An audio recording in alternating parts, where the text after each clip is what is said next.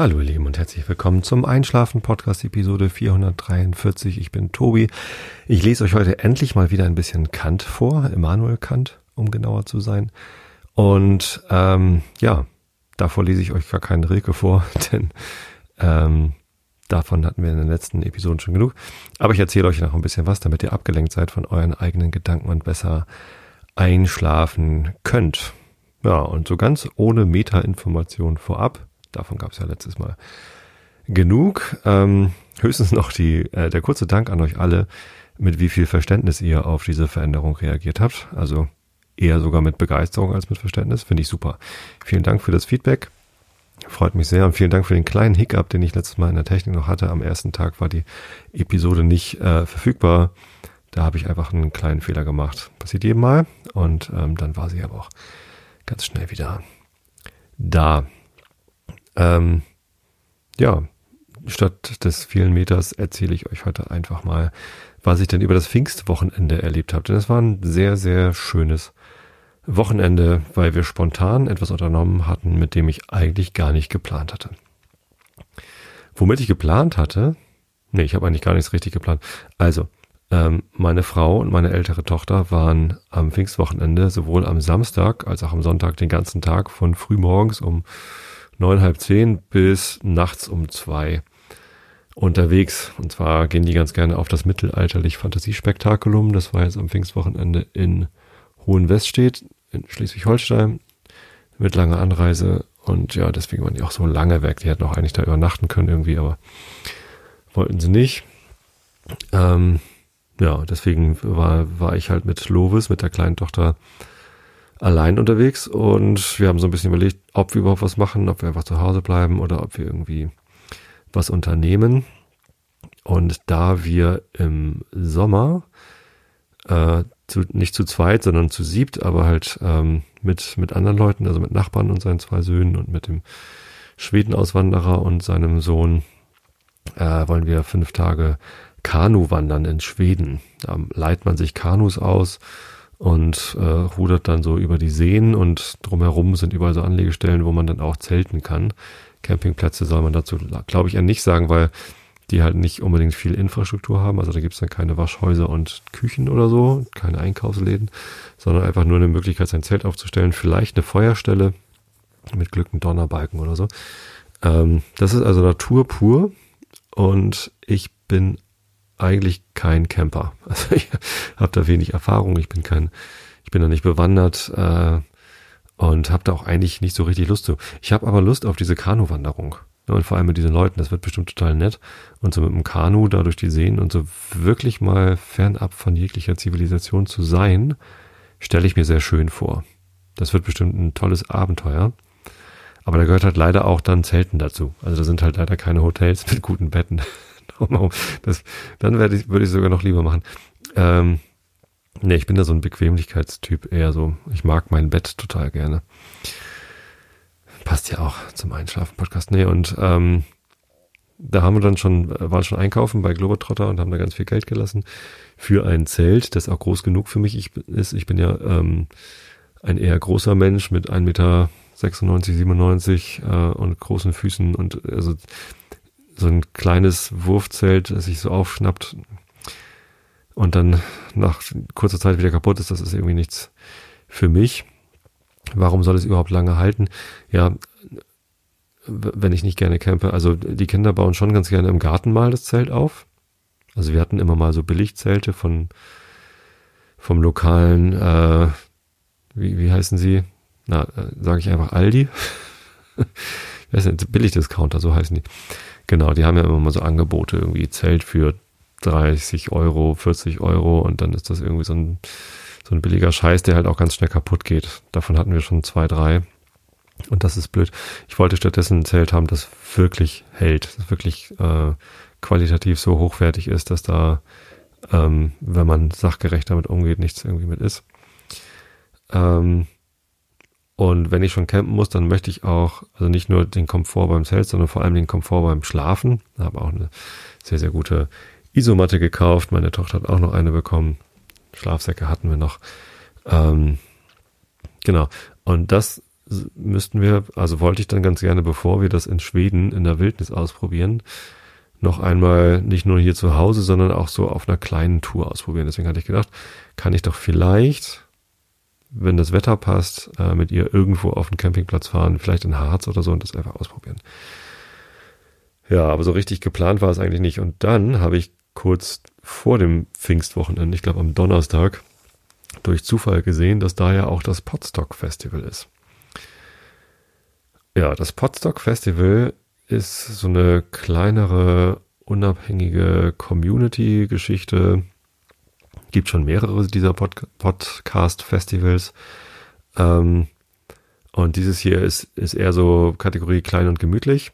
Ich kenne die Leute, die sich das ausgedacht haben, dass es das geben sollte, ähm, teilweise persönlich, also auch von den Teilnehmern kannte ich einige schon. Äh, der Sven Menke ist da beteiligt vom Kulinaricast, ähm, mit dem wir auch so familiär befreundet sind. Und dann sind da etliche Leute aus der Puerto Partida-Ecke. Das ist ja dieser Hörspiel-Podcast. Ich weiß gar nicht, wie die Kategorie heißt, ähm, wo ich dann ja auch mal Kandidat war, die Prüfung bestanden habe und dann Bewohner dieser Insel Puerto Partida geworden bin. Und aus dem Universum, also der Johannes Wolf, äh, den ich auch schon mal auf dem Chaos Communication Congress getroffen hatte, und die Becky, die ich da auch getroffen hatte, und, und Kati und lauter so Leute aus diesem Universum gehen dahin. Ja, und noch so ein paar, paar mehr, die ich dann eher so über Twitter kannte. Ähm, ich hatte so einen un- ungefähren Eindruck, wer da so hingeht, aber ich hatte irgendwie, weiß ich nicht, den Termin nicht im Kopf. Normalerweise kann ich zu solchen Veranstaltungen immer nicht hingehen, weil irgendwas anderes ist. Ich habe einfach zu viele Hobbys. Podcasting ist ja nicht mein einziges Hobby, sondern ähm, ich mache ja auch noch Musik mit einer Band und ich habe irgendwie Sport und naja, es ist irgendwie immer ziemlich viel los. Ähm, so, deswegen hatte ich das damit gar nicht gerechnet, aber dann ergab sich halt jetzt auf einmal diese Möglichkeit, dass Lovis und ich da hätten hinfahren können, und dann habe ich sie gefragt, zuerst wollte sie gar nicht, aber dann hat Sven mir noch so ein bisschen geschildert, was denn da alles so für Kinder ist, dass da irgendwie ein, ein großes aufblasbares Einhorn ist, war ein gutes Argument, und ein Bällebad und eine, eine Lagerfeuerstelle und so, und ähm, ja, das fand sie dann doch ganz interessant, und ja, relativ kurzfristig, ich glaube am Freitag haben wir uns dann da äh, angemeldet und den Gebührenbeitrag, den, den Unkostenbeitrag gezahlt. Das, das trägt sich so einigermaßen selbst, dieses äh, diese Sache, ähm, und sind dann am Samstag Vormittag dahin gefahren, ein bisschen im Stau gestanden, und ja, nach guten zweieinhalb, drei Stunden waren wir dann da. Das findet statt, fand auch letztes Jahr schon statt und dieses Jahr wieder auf der Wernershöhe, heißt das, glaube ich, in der Nähe von Sibelse, kurz hinter Hildesheim von uns aus gesehen. Also fast im Harz von hier aus gesehen. Und ähm, das ist ein bisschen abgelegen da, ähm, so auf so einem kleinen Hügel. Eine Kulturherberge. Genau, es gibt da äh, Gebäude, wo dann irgendwie ein großer Raum drin ist, wo dann irgendwie auch eine Bühne drin war, wo man dann so, das war eine so von einer Veranstaltungsbühne. Dann gab es auch Schlafsäle, also viele haben dann auch da drin geschlafen. Ein paar mehr Räume, eine große Küche, ähm, und natürlich irgendwie Sanitäreinrichtungen, Duschen und so, weil es eben eine Kulturherberge ist. Aber draußen rum konnte man eben auch zelten, und wir hatten uns mit Zelt angemeldet und konnten dann da unser Zelt ausprobieren. Und tatsächlich, äh, um, um das kurz abzuschließen, Camping kann ich jetzt. Ich weiß, dass ich das Zelt so hinstellen sollte, dass morgens nicht die Sonne drauf knallt. Das habe ich schmerzhaft gelernt, da habe ich nicht drüber nachgedacht. Einfach irgendwo hingestellt, wo es irgendwie so von der Organisation her ganz praktisch äh, schien. Und morgens um acht wurden wir da gegrillt, weil die Sonne da drauf geknallt hat, und das war furchtbar warm. Ansonsten äh, Zelt funktioniert, die Matratze war bequem genug. Ich glaube, ich werde auch die fünf Nächte in Schweden überleben. Ähm, ja, so, aber also das war tatsächlich nur der angenehme Nebeneffekt, dass ich das rausgefunden habe, äh, dass ich das überlebe äh, und das Camping irgendwie funktioniert. Ähm, was wir nicht gelernt haben, ist, wie denn das dann ist, dort in Schweden zu kochen, denn ähm, Dafür gab es da einfach mal so überhaupt keinen Anlass, den Campingkocher anzumachen. Wir hatten den mit, aber ich habe ihn nicht mal irgendwie raus. Doch, ich habe ihn einmal rausgeholt äh, zum Schlagzeugspielen auf den Töpfen, aber ähm, mehr auch nicht. So, ähm, das ist eine Community-Veranstaltung und entsprechend sind auch alle irgendwie dazu aufgerufen oder es wird allen ermöglicht, äh, sich zu beteiligen. Und es gibt halt ganz viele, die dann sagen, äh, ähm, ja, ich möchte gerne äh, beim Team Verpflegung helfen und in der Küche mitmachen, äh, Sachen kochen. Und da ich, es sind ungefähr hundert Teilnehmer da gewesen, hundert Leute, relativ groß, aber dadurch, dass es dann auch so ein großes Gelände ist, verliert es sich so einigermaßen. So, man, man hängt da selten mal mit, waren es vielleicht, vielleicht waren es auch gar nicht hundert, aber ähm, es ist selten mal richtig voll, sodass da die ganze Gruppe irgendwie aufeinander hängt. Häufig, viel häufiger verteilt sich das irgendwie so einigermaßen. So, und für, für diese Leute muss ja aber irgendwie auch gekocht werden. Es gab eine Innenküche, also die in der Kulturherberge gibt es halt eine große Küche, die man nutzen konnte, die von uns in Beschlag genommen worden ist. Und dann wurde noch eine Außenküche aufgebaut mit äh, einem großen, zweiflammigen Industriegasgrill und einer Industriefritteuse. Wir hatten sogar eine Industriespülmaschine, die äh, sich der äh, Veranstalter, ich glaube Sebastian Reimers, einer der Veranstalter, hat sich die äh, einfach gekauft, weil er sagte, ja gut, Mieten ist halt auch teuer und wir benutzen die ja öfter mal, also kaufe ich jetzt eine Industriespülmaschine, warum nicht? Äh, in, ja, insgesamt war sehr viel von dem Equipment, was da aufgefahren worden ist, um Bühnen aufzubauen mit Tontechnik, Lichttechnik, Video, Streamtechnik äh, und allem drum und dran. Ähm, ja, das ist halt, kam halt alles irgendwie aus der Community. Also da wurde nicht ein Veranstaltungstechniker gebucht, der das dann da aufgebaut hat und wir haben dann Miete gezahlt, sondern ja, irgendwie funktioniert das alles so aus der Community und das ist, war ziemlich beeindruckend, was da aufgefahren worden ist auf allen Ebenen, was so Bühnentechnik angeht. Und ja, einer der Teilnehmer sitzt im Rollstuhl, das ist der Björn, der macht auch einen Podcast über sein Leben als äh, Querschnittsgelähmter, Hobby-Querschnitt nennt er das.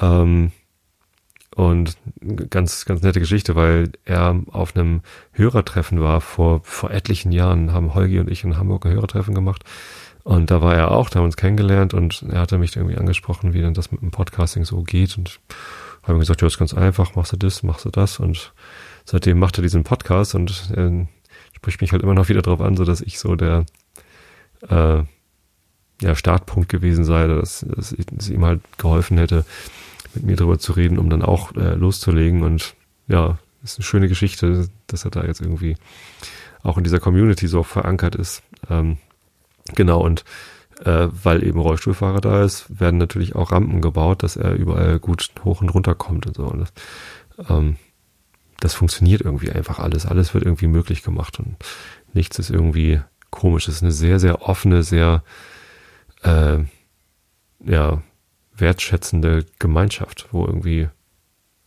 also der, der häufigste Spruch ist, glaube ich, da regt mich ja schon die Frage auf. Also ich wurde dann eingeladen bei einer Heavy-Metal-Show mitzumachen. Äh, Was ein Krach heißt die Sendung. Stefan und äh, eben jener Björn und Sven äh, machen das und die sind halt irgendwie Heavy-Metal-Fans. Ich war früher auch Heavy-Metal-Fan, deswegen passte das und die wollten sich über Heavy-Metal-Kultur unterhalten. Was war denn so früher? Ähm, und da ging es natürlich auch drum, ja, A C D C, ist das eigentlich Heavy-Metal? Oder Kiss, ist das eigentlich Heavy-Metal? Und ähm, Die, die Standardantwort von, von allen Anwesenden ist halt, ja, da riecht mich ja schon die Frage auf, weil was soll denn diese Frage? Also darf man das, will man das? Ähm, irgendwie alles ist okay. Es ist sehr, ja, sehr offen einfach, die, die ganze Veranstaltung. Ähm, und entsprechend ist auch die Stimmung da. Es ist alles äußerst entspannt, ähm, sehr nett, alles miteinander. Ähm, das einzige Streitgespräch, das ich geführt habe, war sogar tatsächlich äh, sehr angenehm. Da sprach mich die Scharseller, äh, Gesche Scharr, an, ähm, die ist Pastorin und, und sagte so, hey, ich freue mich so, dass, äh, dass ich in meinem Einschlafen-Podcast immer mal wieder Glaubensthemen anbringe. Glauben ist nun mal irgendwie eine Sache, mit der ich mich viel beschäftige und es gibt ja etliche Episoden hier im Einschlafen-Podcast. Könnte ich mal eine F Y T-Kuration zu machen oder vielleicht macht das einer von euch. Ähm, einfach mal auf F Y T podcast punkt de einen Account klicken und dann alle Einschlafen-Podcast-Episoden zum Thema Glauben raussuchen und eine Kuration erstellen. Das wäre doch toll. Die Glaubensreihe. Nein, also habe ich ja schon öfter mal gemacht, vor allem zu christlichen Feiertagen, Pfingsten, Ostern, Weihnachten, keine Ahnung. Ich war ja auch vor etlichen Jahren mal Lektor in der Kirche und das hatte ich ja hier auch thematisiert. Nee, das fand sie gut und da äh, wollte sie mir das nochmal spiegeln und irgendwie ähm, haben wir uns dann äh, so ein bisschen gestritten um eine äh, Glaubensfrage. Und das hat aber auch eher Spaß gemacht. Also wir haben immer wieder vergessen, was eigentlich der Streitpunkt war. Ähm, so richtig ernsthaft gestritten haben wir uns auch nicht, aber ähm, es hat Spaß gemacht, diese Meinungsverschiedenheit auszuloten, inwiefern das überhaupt eine ist und ähm, was das so, was der jeweilige Umgang damit ist. Ja, das war, das war sehr schön. Gesche macht übrigens auch einen Podcast, der heißt Gastini. Da unterhält sie sich mit ihrer Gastschülerin Abigail aus den U S A über, ja, Gott und die Welt, wahrscheinlich äh, im Wesentlichen über ihren Gastaufenthalt, haben auch eine Live-Sendung gemacht äh, mit so auch Fragen aus dem, beziehungsweise an das Publikum, was sind denn so die, ähm, die Vorurteile gegenüber Amerikanern oder gegenüber Deutschen. Darüber haben sie dann gesprochen, ob die dann zutreffen auf die Anwesenden oder auch nicht oder so. Sehr lustig, auch äh, sehr nett mit der Abigail und ähm, ja, in die übrigen Folgen von dem Podcast habe ich noch nicht reingehört, aber stimmt gut, hört euch das rein. Über einen Teich an Deich heißt der. Hashtag Gastini. Ja, ich habe ihr dann die Glaubenssache empfohlen, den Podcast von Alexander Waschkau und Eduard von Habsburg. Kann ich euch auch empfehlen, wenn ihr euch für Glaubenssachen interessiert. Der Alexander Waschkau und Eduard von Habsburg machen da eine ganz tolle Gesprächsreise mit leider viel zu seltenen Episoden. Aber wenn man Botschafter des Staates Ungarn am Vatikan ist, hat man wahrscheinlich auch einfach wenig Zeit. Ja, und Alexander hat ja auch wenig Zeit.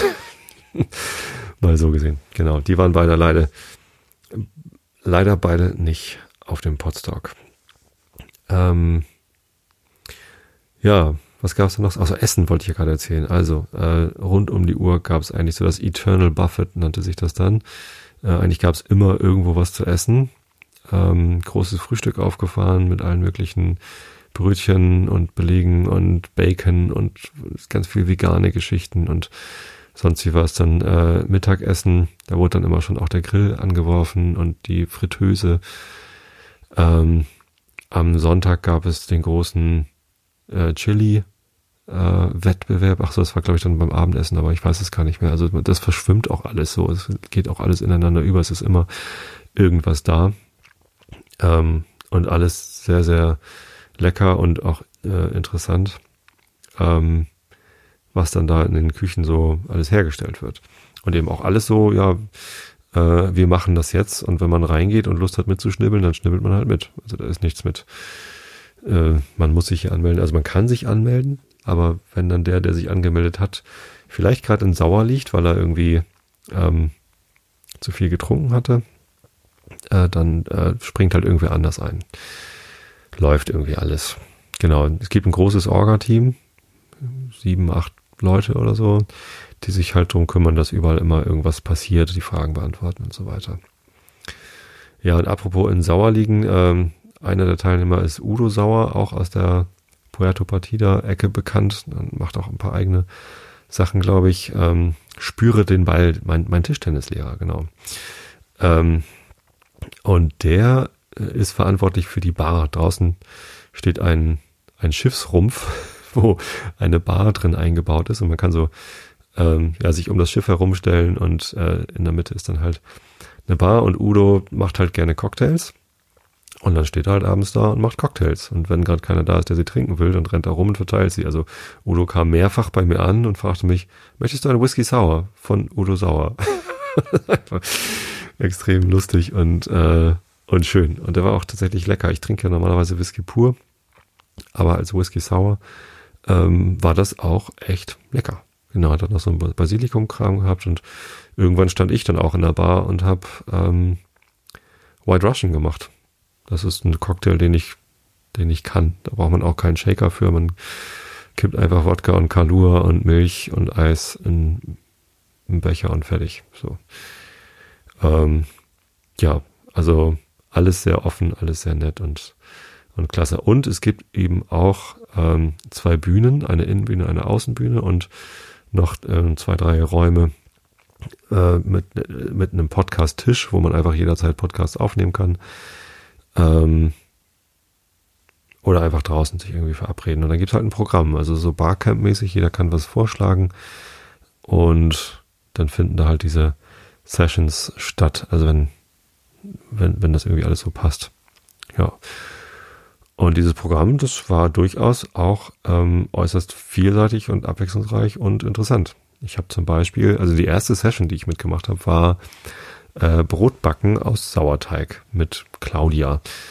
Und Claudia hatte Sauerteig mitgebracht und äh, erste Amt, also die, in der ersten Session haben wir dann, hat sie dann erklärt, wie das alles geht, was Sauerteig ist, ein paar Fragen beantwortet und dann haben wir als erstes mal den Sauerteig ähm, angesetzt. Also es ist ja so, dass man immer einen Ansatz äh, im Kühlschrank hat und mindestens alle zwei Wochen muss man dann einen neuen Sauerteig ansetzen. Das heißt, wir haben an diesem ersten Tag einfach nur fünfzig Gramm Mehl, fünfzig Gramm Wasser, einen Teelöffel Sauerteig verrühren und fertig. Also das die ganze Aktivität für den Samstag. Und dann am, am Sonntag früh haben wir den, äh, den Sauerteig für das, also den Brotteig angesetzt. Und der musste dann natürlich auch erstmal gehen oder sich entwickeln oder keine Ahnung, was er dann tut. Äh, dann musste er nochmal umgelagert werden in einen Gärkorb. Und ja, also es zog sich halt eigentlich durch das ganze Potstock. Am Sonntagabend haben wir dann äh, draußen den großen Lehmbackofen angefeuert mit Holz. Also der lief sowieso auch einen Großteil der Zeit, weil da ständig Pizza und Flammkuchen und was weiß ich nicht alles gebacken worden ist. Es gab einen großen Hefeteig, also wirklich so eine große Kiste, äh, wo der Hefebernd drin war. Der stand dann immer im, äh, im Kühlwagen. Es gab natürlich einen Kühlwagen. Und ja, von diesem Hefeteig wurde halt ständig irgendwas gebacken. Ja, vor, nämlich in diesem Lehmbackofen draußen, der dann eben mit Holz zu befeuern war. Ziemlich cool. So, genau. Und dann, ja, wie gesagt, am, am Sonntagabend haben wir dann unsere Brote äh, gebacken in diesem Lehmbackofen und das war einfach total cool. Ich hatte vorher immer so ein bisschen Respekt vor Backen mit Sauerteig, weil das irgendwie kompliziert und aufwendig klingt. Aber ist es eigentlich gar nicht und ja, Claudia hat uns da diese Sorge, also eine andere Teilnehmerin hatte das schon mal gemacht und die kannte das schon, die hat einfach nur so aus Lust mitgemacht. Ähm, aber ja, wir anderen, weiß nicht, so eine Gruppe von fünf, sechs, sieben, acht Leuten äh, hat dann da zum ersten Mal ein Sauerteigbrot gebacken. Hat Spaß gemacht, hat funktioniert und äh, ist halt lecker. Und jetzt essen wir, also Lovis, meine Tochter, hat da auch mitgemacht und haben halt zwei Brote oder anderthalb Brote mit nach Hause genommen. Ich hatte irgendwie ein halbes Brot da schon gegessen und mit angeboten und ja, Das war, das war cool. Jetzt wollen wir hier auch zu Hause mit Sauerteig backen. Leider ist der Sauerteig, den ich mitgenommen habe, auf dem Weg gekippt. Das war dann ihm doch zu lange zu warm. Und der roch dann etwas komisch, als ich ihn hier aufgemacht habe, um ihn, um ihn weiter anzusetzen. Ja, genau, Sauerteigbrot backen. Interessanterweise hat diesen Workshop nicht Udo Sauer gemacht. Und dieses Wortspiel wurde dann natürlich auch gebracht. Ja, nächstes Highlight war ähm, der Astronomie-Workshop von Sastikel. Lars hatte das äh, vorgeschlagen. Äh, der macht auch einen Astronomie-Podcast. Auf Distanz heißt der. Ähm, und ich hatte das hier zu Hause schon gesehen, dass er das macht und auch irgendwie abends so mit irgendwie Blick in den Himmel. Ähm, Und da habe ich ihn dann schnell per Twitter gefragt, so hier, äh, ich komme übrigens auch und ich habe ein Teleskop, soll ich das vielleicht mitbringen? Da haben wir zwei. Und er hat gleich geschrieben, äh, ja, kannst machen, gute Idee. Und dann sind wir halt mit zwei Teleskopen und irgendwie zwölf, dreizehn Leuten ähm, am späten Samstagabend so ein bisschen von der Jugendkulturherberge, da, nee, nicht Jugend, äh, Kulturherberge, äh, den, den Weg hochgegangen, ein bisschen den Hügel hoch und standen dann da auf so einer relativ freien Fläche. Und hatten einen wunderbaren Sternenhimmel. Ähm, es wurde dann halt so langsam auch ähm, dunkel. Leider ist ja jetzt irgendwie so Anfang Juni keine richtige Nacht mehr, sondern die Abenddämmerung geht so direkt in die Morgendämmerung über. So eine richtige Dunkelheit gibt's dann nicht. Und äh, es war auch der Mond am Himmel, zwar nur als Sichel, so ein Viertelmond irgendwie, aber der war ganz schön hell und trotzdem war es da so dunkel, also sehr wenig Lichtverschmutzung und, und relativ gute so ja, Wetterbedingungen, dass man echt viel sehen konnte. So, und der Lars hat richtig gut Ahnung, also er bezeichnet sich so als Hobby, Hobby-Astronom, aber der kannte sehr, sehr viele Konstellationen, also Sternbilder und kannte sich sehr gut aus, wusste, wo irgendwelche Ringnebel zu finden sind und so. Also er wusste deutlich mehr über Astronomie als ich. Ich habe so ja meine paar Sachen, die ich kenne und die ich mir gerne anschaue. Ähm, tatsächlich kam also der, der, der Jupiter, stand eh schon am Himmel, als wir angefangen haben, und dann kam auch der Saturn. Konnten wir den noch angucken. Merkur hatten wir leider verpasst. Ähm, da waren wir zu spät unterwegs. Und ja, Saturn durch ein Teleskop angucken ist halt immer cool. Ja, und viele von den Teilnehmern da hatten halt auch noch nie durch ein Teleskop durchgeguckt und für die war das echt ein Highlight, die Ringe vom Saturn zu sehen oder die vier galileischen Monde vom Jupiter, und man konnte auch zwei von den Wolkenbändern sehen vom Jupiter, zumindest durch Lars Teleskop, äh, bei meinem leider nur eins, aber also ein Wolkenband, aber immerhin.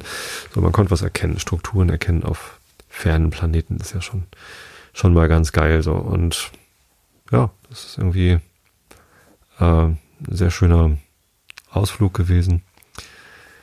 Habe ich auch wieder einiges lernen können. Am nächsten Tag hat Lars dann noch eine Ask Me Anything, ähm, also eine Fragerunde gemacht, wo er so ein bisschen Hobbyastronomie erklärt hat.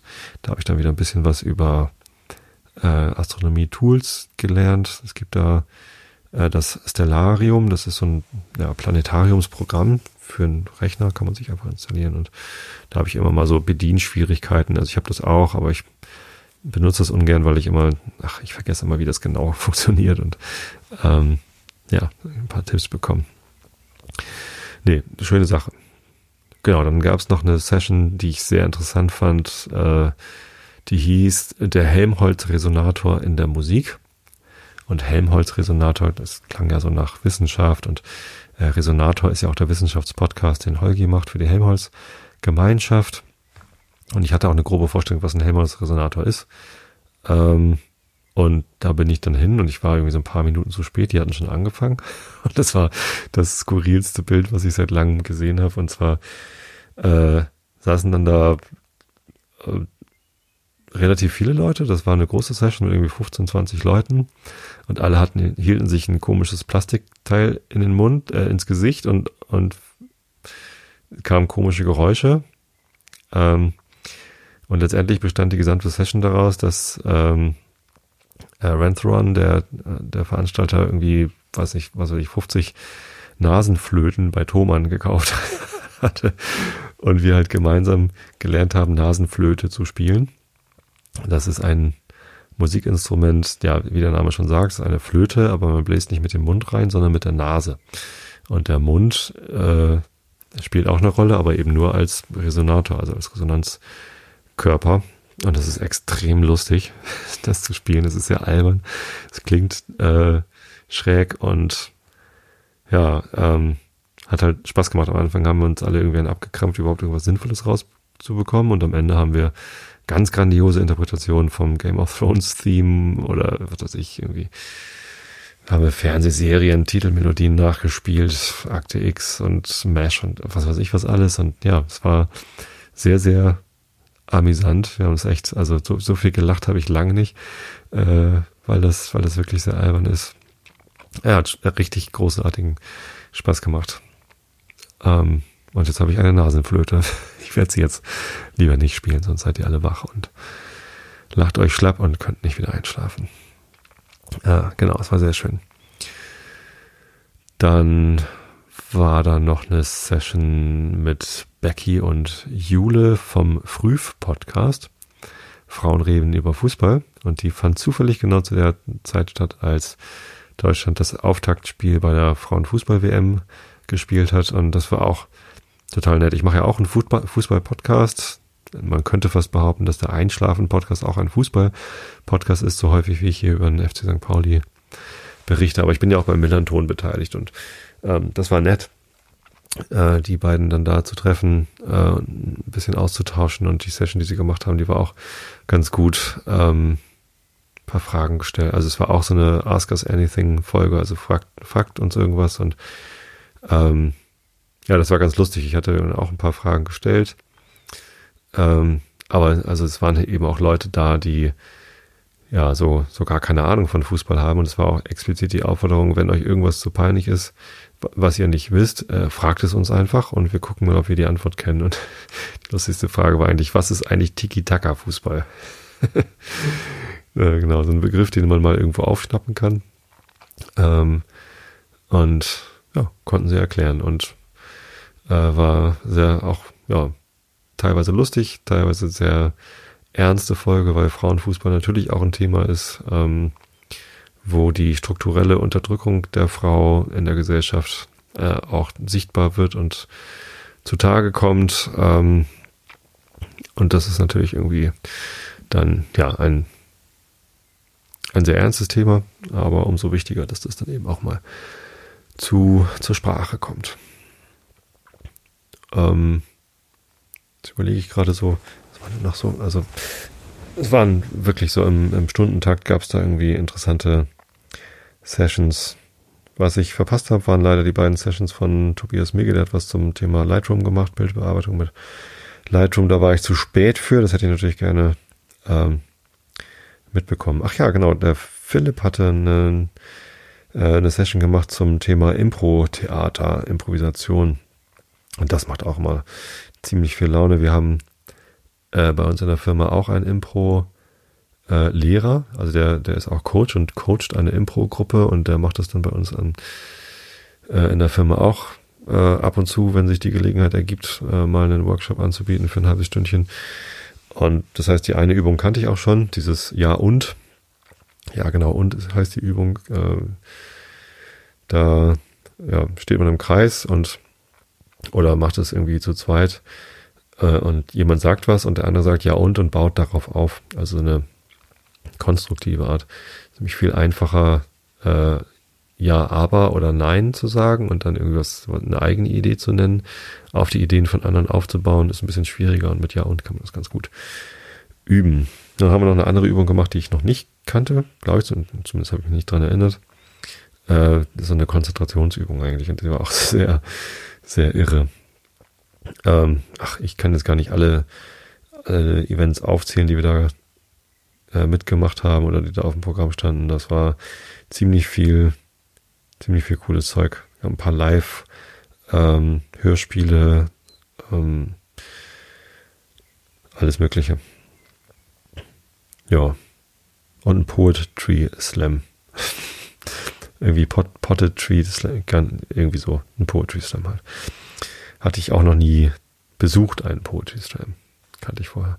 Also ich weiß natürlich, was ein Poetry Slam ist, äh, aber ich hatte das so noch nicht als Wettbewerb irgendwie miterlebt. Das war auch ganz lustig.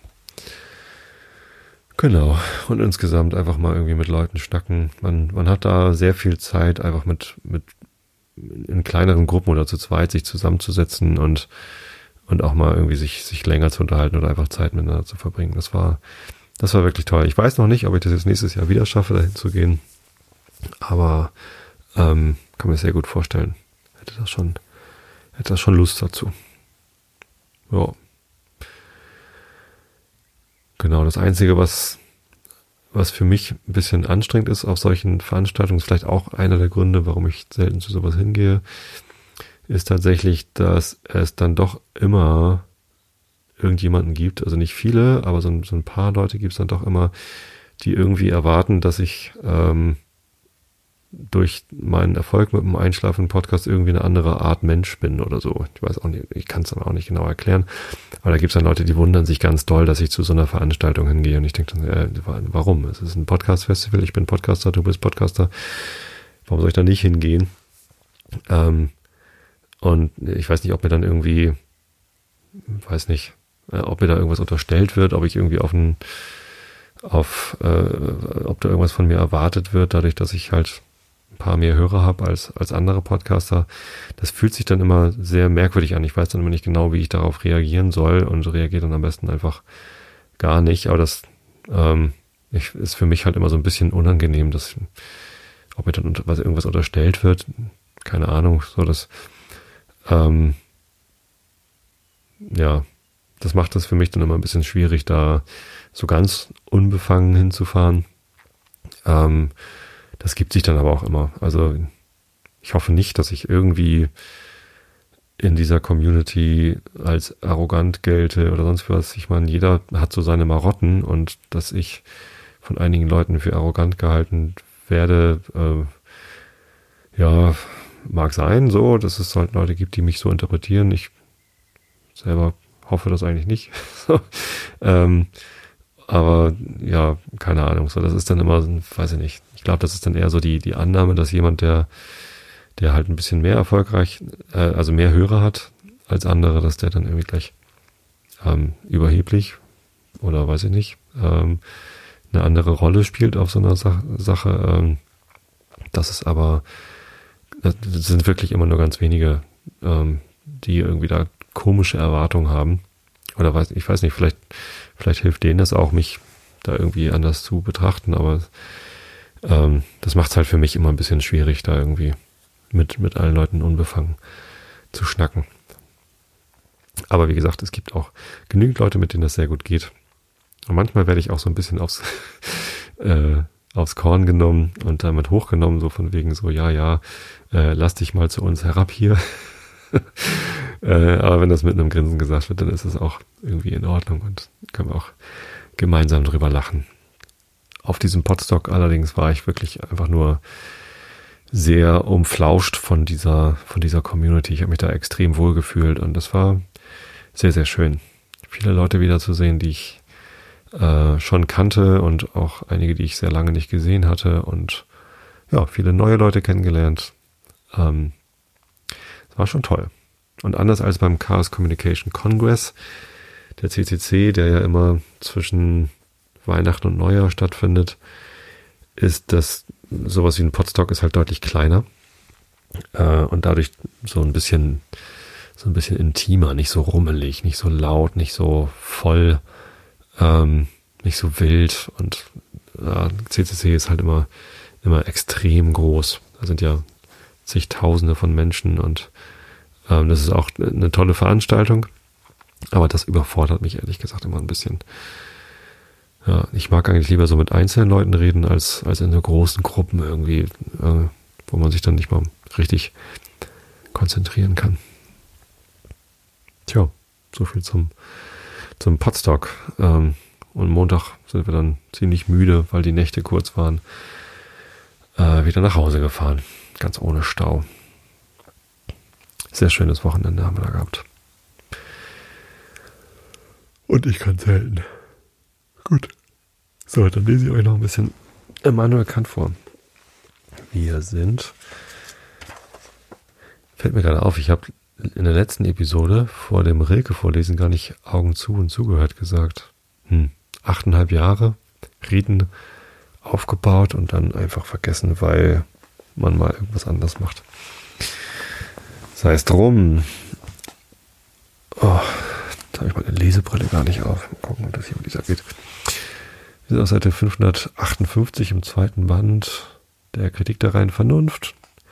In der B-Ausgabe ist das Seite sechshundertzweiundsechzig im Kapitel Transzendentale Dialektik, Kritik aller Theologie. Ach, das passt ja zu meinem Gespräch, das ich mit der Gesche gehabt habe. Schöne Grüße. Ähm, genau. Und ich weiß jetzt gar nicht mehr genau, bei welchem Absatz ich aufgehört hatte. Ich glaube, dort. Fange ich da einfach an. Augen zu und zugehört. Wenn man nun vom Dasein der Dinge in der Welt auf ihre Ursache... Ach, warte, ich muss M drücken, habe ich vergessen. Alles muss man alleine machen hier. Nochmal. Wenn man nun vom Dasein der Dinge in der Welt auf ihre Ursache schließt, so gehört dieses nicht zum natürlichen, sondern zum spekulativen Vernunftgebrauch, weil jener nicht die Dinge selbst, Substanzen, sondern nur das, was geschieht, also ihre Zustände als empirisch zufällig, auf irgendeine Ursache bezieht. dass die Substanz selbst, die Materie, vom äh, dem Dasein nach zufällig sei, würde ein bloß spekulatives Vernunfterkenntnis sein müssen. Wenn aber auch nur von der Form der Welt, der Art ihrer äh, Verbindung und dem Wechsel derselben die Rede wäre.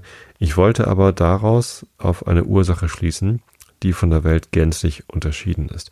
So würde dieses wiederum ein Urteil der bloß spekulativen Vernunft sein, weil der Gegenstand hier gar kein Objekt einer möglichen Erfahrung ist. Aber alsdenn würde der Grundsatz der Kausalität, der nur innerhalb dem Felde der Erfahrung gilt und außerhalb demselben ohne Gebrauch, ja selbst ohne Bedeutung ist, von seiner Bestimmung gänzlich abgebracht. Ich behaupte nun, dass alle Versuche eines bloß spekulativen Gebrauchs der Vernunft in Ansehung der Theologie gänzlich fruchtlos und ihrer inneren Beschaffenheit nach null und nichtig sind, dass aber die Prinzipien ihres Naturgebrauchs ganz und gar auf keine Theologie führen. Folglich, wenn man nicht moralische Gesetze zum Grunde legt oder zum Leitfaden braucht, es überall keine Theologie der Vernunft geben könne. Denn alle synthetischen Grundsätze des Verstandes sind von immanentem Gebrauch zu der Erkenntnis eines höchsten Wesens, aber wird ein transzendentaler Gebrauch derselben erfordert, wozu unser Verstand gar nicht ausgerüstet ist. Soll das empirisch gültige Gesetz der Kausalität zum, zu, dem, zu dem Urwesen führen, so müsste dieses in die Kette der Gegenstände der Erfahrung mitgehören, alsdenn wäre es aber wie alle Erscheinungen selbst wiederum bedingt. Erlaubte man aber auch den Sprung über die Grenze der Erfahrung hinaus, vermittels des dynamischen Gesetzes der Beziehung der Wirkung auf ihre Ursachen, welchen Begriff kann uns dieses Verfahren verschaffen? Bei weitem keinen Begriff von einem höchsten Wesen, weil uns Erfahrung niemals die größte aller möglichen Wirkungen, als welche das Zeugnis von ihrer Ursache ablegen soll, darreicht. Soll es uns erlaubt sein, bloß um in unserer Vernunft nichts Leeres übrig zu lassen, diesen Mangel der völligen Bestimmung durch eine bloße Idee der höchsten Vollkommenheit und ursprünglichen Notwendigkeit auszufüllen, so kann dieses zwar aus Gunst eingeräumt, aber nicht aus dem Rechte eines unwiderstehlichen Beweises gefordert werden. Der physisch-theologische Beweis könnte also vielleicht wohl anderen Beweisen, wenn solche zu haben sind, Nachdruck geben, indem er Spekulationen mit Anschauungen verknüpft. Für sich selbst aber bereitet er mehr den Verstand zur theologischen Erkenntnis vor und gibt ihm dazu eine gerade und natürliche Richtung, als dass er allein das Geschäfte vollenden könnte. Man sieht also hieraus wohl, dass transzendentale Fragen nur transzendentale Antworten, das heißt aus lauter Begriffen a priori ohne die mindeste empirische Beimischung erlauben. Die Frage ist hier aber offenbar synthetisch und verlangt eine Erweiterung unserer Erkenntnis über alle Grenzen der Erfahrung hinaus, nämlich zu dem Dasein eines Wesens, das unserer bloßen Idee entsprechen soll, der niemals irgendeiner Erfahrung gleichkommen kann. Nun ist nach unseren obigen Beweisen alle synthetische Erkenntnis a priori nur dadurch möglich, dass sie die formalen Bedingungen einer möglichen Erfahrung ausdrückt, und alle Grundsätze sind also nur von immanenter Gültigkeit, das heißt, sie beziehen sich lediglich auf Gegenstände empirischer Erkenntnis oder Erscheinungen. Also wird auch durch transzendentales Verfahren in Absicht auf die Theologie Ein bloß, äh, einer bloß spekulativen Vernunft nichts ausgerichtet. Wollte man aber lieber alle obigen Beweise der Analytik in Zweifel ziehen, als sich die Überredung von dem Gewichte der so lange gebrauchten Beweisgründe rauben lassen, so kann man sich doch nicht verweigern, der Aufforderung ein Genüge zu tun, wenn ich verlange, man solle sich wenigstens darüber rechtfertigen, wie und vermittels welcher Erleuchtung man sich denn getraue, alle mögliche Erfahrung durch die Macht bloßer Ideen zu überfliegen. Mit neuen Beweisen oder ausgebesserter Arbeit alter Beweise würde ich bitten, mich zu verschonen, denn ob man zwar hierin eben nicht viel zu wählen hat, indem endlich doch alle bloß spekulative Beweise auf einen einzigen, nämlich den ontologischen, hinauslaufen und ich also eben nicht fürchten darf, sondern durch die Fruchtbarkeit, Fruchtbarkeit der dogmatischen Verfechter jener sinnfreien Vernunft belästigt zu werden, obgleich ich über dem auch, ohne mich darum sehr streitbar zu dünken, die Ausforderung nicht ausschlagen will, in jedem Versuche dieser Art den Fehlschluss aufzudecken und dadurch seine Anmaßung zu vereiteln. So wird daher doch die Hoffnung besseren Glücks bei denen, welche einmal dogmatische Überredung gewohnt sind, niemals völlig aufgehoben. Und ich halte mich daher an der einzigen billigen Forderung, dass man mich, dass man sich allgemein und aus der Natur des menschlichen Verstandes samt allen übrigen Erkenntnisquellen darüber rechtfertige, wie man es anfangen wolle, sein Erkenntnis ganz und gar a priori zu erweitern und bis dahin zu erstrecken, wo keine mögliche Erfahrung und mithin kein Mitleid, Mittel hinreicht, irgendeinem von uns selbst ausgedachten Begriffe seine objektive Realität zu versichern.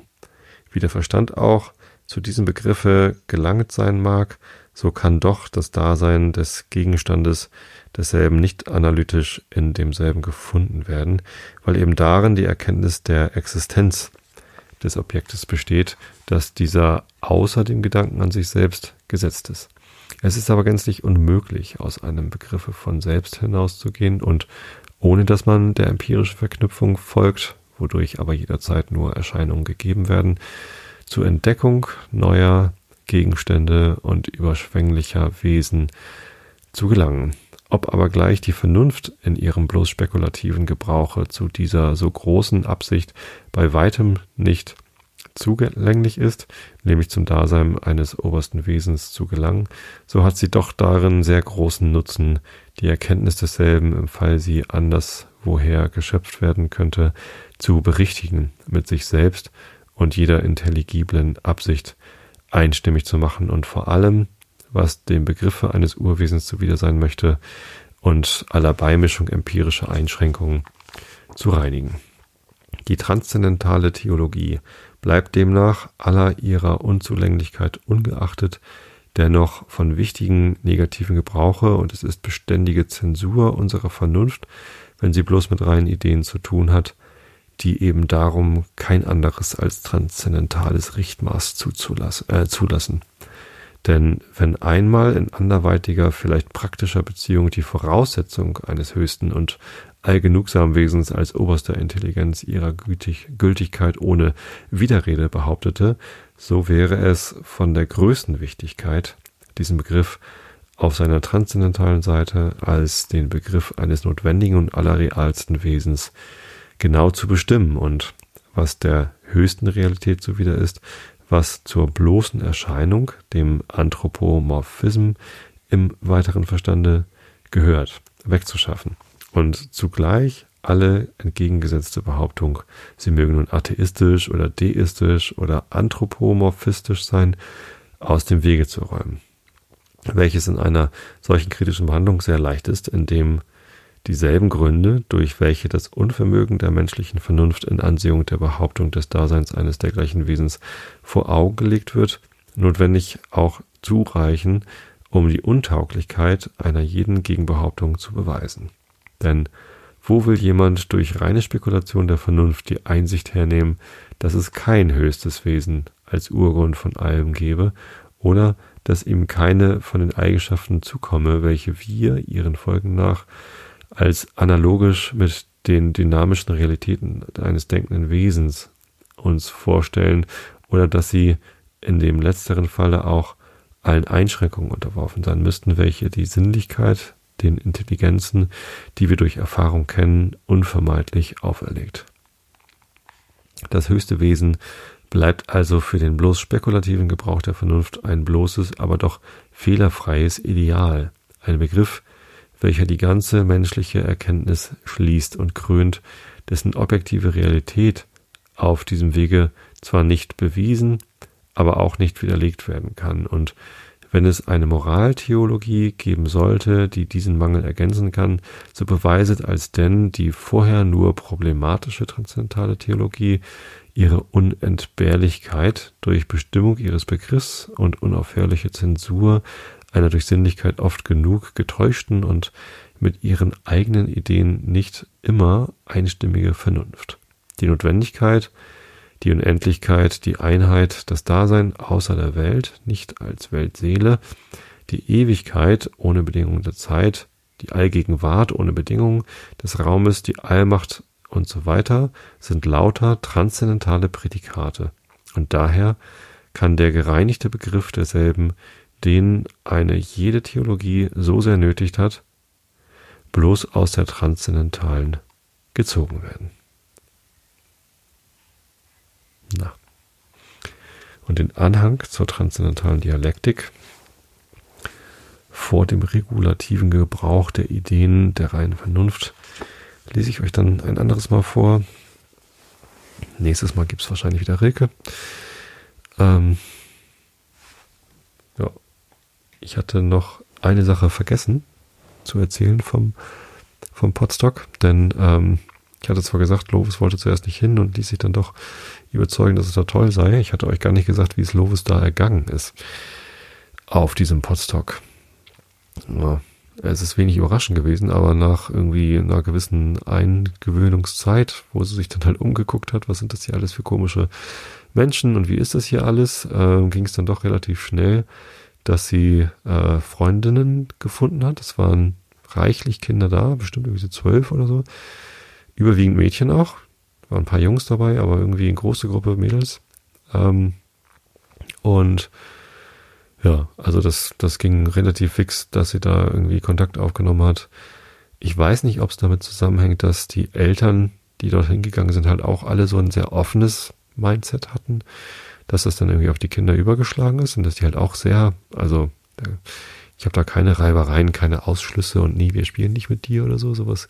Sowas gab es halt gar nicht, sondern alle haben mit allen gespielt und das war irgendwie sehr, sehr toll, irgendwie zu sehen, wie, wie da Freundschaften geschlossen worden sind und äh, wie sie dann zusammen alle Spaß gehabt haben. Also ich hatte eher Probleme, Lovis da wieder loszueisen, als ich sie am Sonntag gefragt hatte, ob wir dann am Sonntag, also es war noch nicht ganz klar, wie lange wir dort bleiben, ob wir am Sonntag schon abreisen oder erst am Montag. Da war völlig klar, äh, lass uns bitte erst am Dienstag fahren. Und naja, wir sind natürlich trotzdem am Montag, aber es war echt schwierig, äh, das dann zu argumentieren. Auch so ihre Ihre beste Freundin, die, die sie da, also mit der sie am meisten gemacht hat, die ist dann schon vor uns gefahren. Das war aber gar kein Problem, weil ja noch ganz viele andere da waren, mit denen sie auch sich sehr gut verstanden hat. Und tja, ähm, das war für uns beide ein, ein sehr, sehr schönes Wochenende. Gut. In diesem Sinne wünsche ich euch allen eine schöne Zeit. In zwei Wochen erscheint die nächste Episode. Ich glaube, ich kriege das jetzt hin mit diesem zweiwöchentlichen Rhythmus. Und auch wenn gestern, äh, gestern, wenn bei der letzten Episode zeitgleich auch der Realitätsabgleich aufgenommen worden ist, ähm, da gibt's halt keinen so festen Rhythmus, was Realitätsabgleiche angeht. Aber selbst das ist dann ja kein Problem mehr, wenn, wenn der Realitätsabgleich zufällig auf den Dienstag fällt, wo dann auch ein Einschlafen-Podcast erscheint, dann ist das eben so. Dann bin ich halt zweimal zu hören. Auch dafür ist das halt leichter. Genau. In diesem Sinne, ich habe euch alle lieb, wünsche euch eine gute Zeit und bis zum nächsten Mal.